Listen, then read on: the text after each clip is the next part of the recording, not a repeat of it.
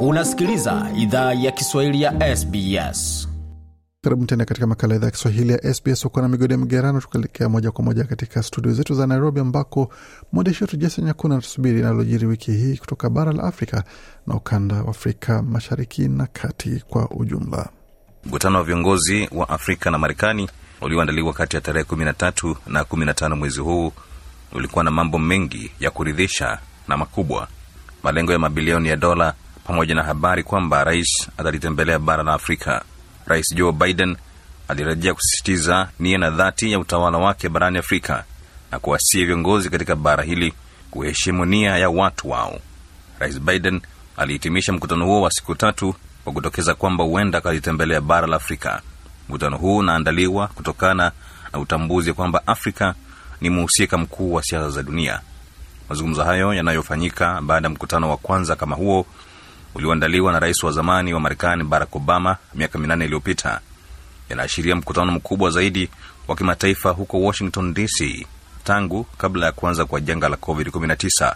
Profesa Kitojo Waitengele ni mwathiri chuo cha Arusha na mtaalamu wa diplomasia ya uchumi nchini Tanzania. Ni kweli kwamba Afrika anaonekana kuwa mdau muhimu wa Marekani, China, Urusi uh, na mataifa mengine ya Asia, India na, na mengine na kwa hiyo kwa mtazamo wangu nini anachokiona ni kwamba ile struggle for Africa au uh, kugombania Afrika kunaonekana kurudi tena kwa mataifa hayo makubwa ambayo nimeyataja kwa sababu ya utajiri mkubwa ambao uh, Afrika inayo uh, na mataifa hayo yanataka Afrika iendelee kuwa mchangiaji wa malighafi kwenye mataifa hayo. Hilo jambo la kwanza ambalo nimeliona jambo la msingi. Kwa hiyo Marekani anachofanya ni kujaribu kuteka advantage sasa na yeye kujenga mahusiano mazuri na Afrika. Kumbuka wakati wa wa, wa, wa, wa rais aliyopita mahusiano ma, ma ya Afrika yakuwa mazuri sana. Kwa hiyo Biden anakuja na mkakati ambao anataka kuishikilia sasa Afrika ili naye anufaike na Afrika. Hilo ni jambo la kwanza. Lakini jambo la pili, uh, umeuliza Afrika inanufaika. Mimi mtazamo wangu ni tofauti na watu wengine. Mtazamo wangu ni kwamba kama Afrika inataka kunufaika lazima ijipange vizuri, kwa sababu Marekani anapowaita hawaiti kwenda kunywa wine wala hawaiti kwenda kunywa bata, anawaita ili yeye Marekani anufaike na Afrika. Sasa ili Afrika inufaike, lazima ijipange vizuri katika uchumi wao wa nyumbani. Unakwenda kufanya biashara gani na Marekani? Una nini cha kumuuzia Marekani?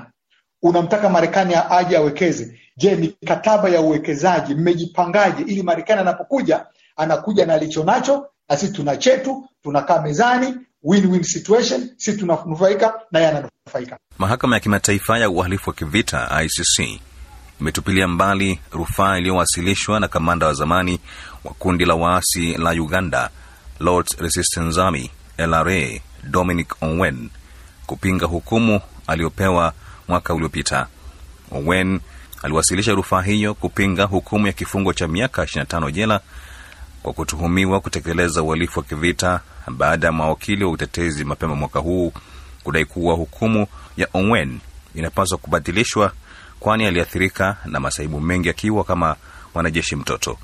Majaji wa mahakama ya rufaa katika uamuzi huo walitupilia mbali hoja za owen kuhusu maisha yake ya zamani kama mpiganaji mtoto na kwamba alikuwa na ugonjwa wa akili na kusema kwamba Ongwen alikuwa na jukumu muhimu katika ukatili wa LRA akiwa mtu mzima.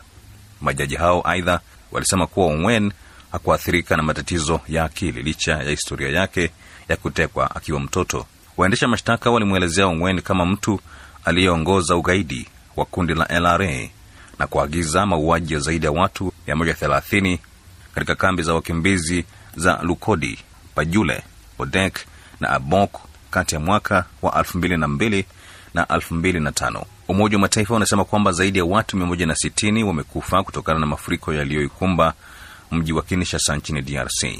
Maafisa wa Umoja wa Mataifa wanasema idadi hiyo imetolewa na mamlaka ya nchini Jamhuri ya Kidemokrasia ya Kongo. Mvua ilionyesha siku ya Jumanne ilisababisha mafuriko ambapo barabara nyingi katikati mwa mji wa Kinshasa wenye watu wapatao milioni 15 zilijaa maji yaliyoathiri vibaya njia kuu inayoelekea kwenye bandari ya Matadi.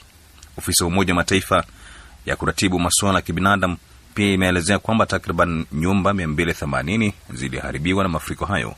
Serikali ilitangaza kipindi cha siku tatu cha maombolezo ya kitaifa, na bunge la Msumbiji limeidhinisha mswada wa sheria inayohalalisha kujihusisha kwa wanamgambo katika vita dhidi ya wapiganaji wa Kiislamu katika jimbo la kaskazini la Cabo Delgado. Wanamgambo wa jimbo hilo wamekuwa wakisaidia jeshi na washirika wao kutoka Rwanda na jumuiya ya maendeleo ya nchi za kusini mwa Afrika katika vita dhidi ya wapiganaji wa Kiislamu katika jimbo hilo.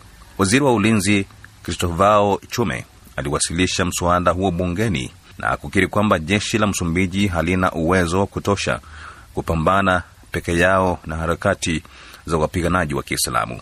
Anasema kuna haja ya dharura kubuni kikosi cha jimbo ili kuimarisha jeshi kuweza kupambana na kudhibiti kuenea kwa mashambulizi ya wapiganaji. Mwandishi wetu Jason Nyakundi na taarifa hizo kutoka barani Afrika ikikamilisha alojiri wiki hii kutoka bara la Afrika na sehemu zingine ambako umesikia yote ambayo ambayo yamegonga vichwa vya habari huko. Mengi zaidi kuhusiana mashikia, bila shaka unaweza ukapata kwenye tovuti yetu ambao ni sbs.com.au mkwaju Swahili. Penda, shiriki, toa maoni, fuatilia idhaa ya Kiswahili ya SBS kwenye Facebook.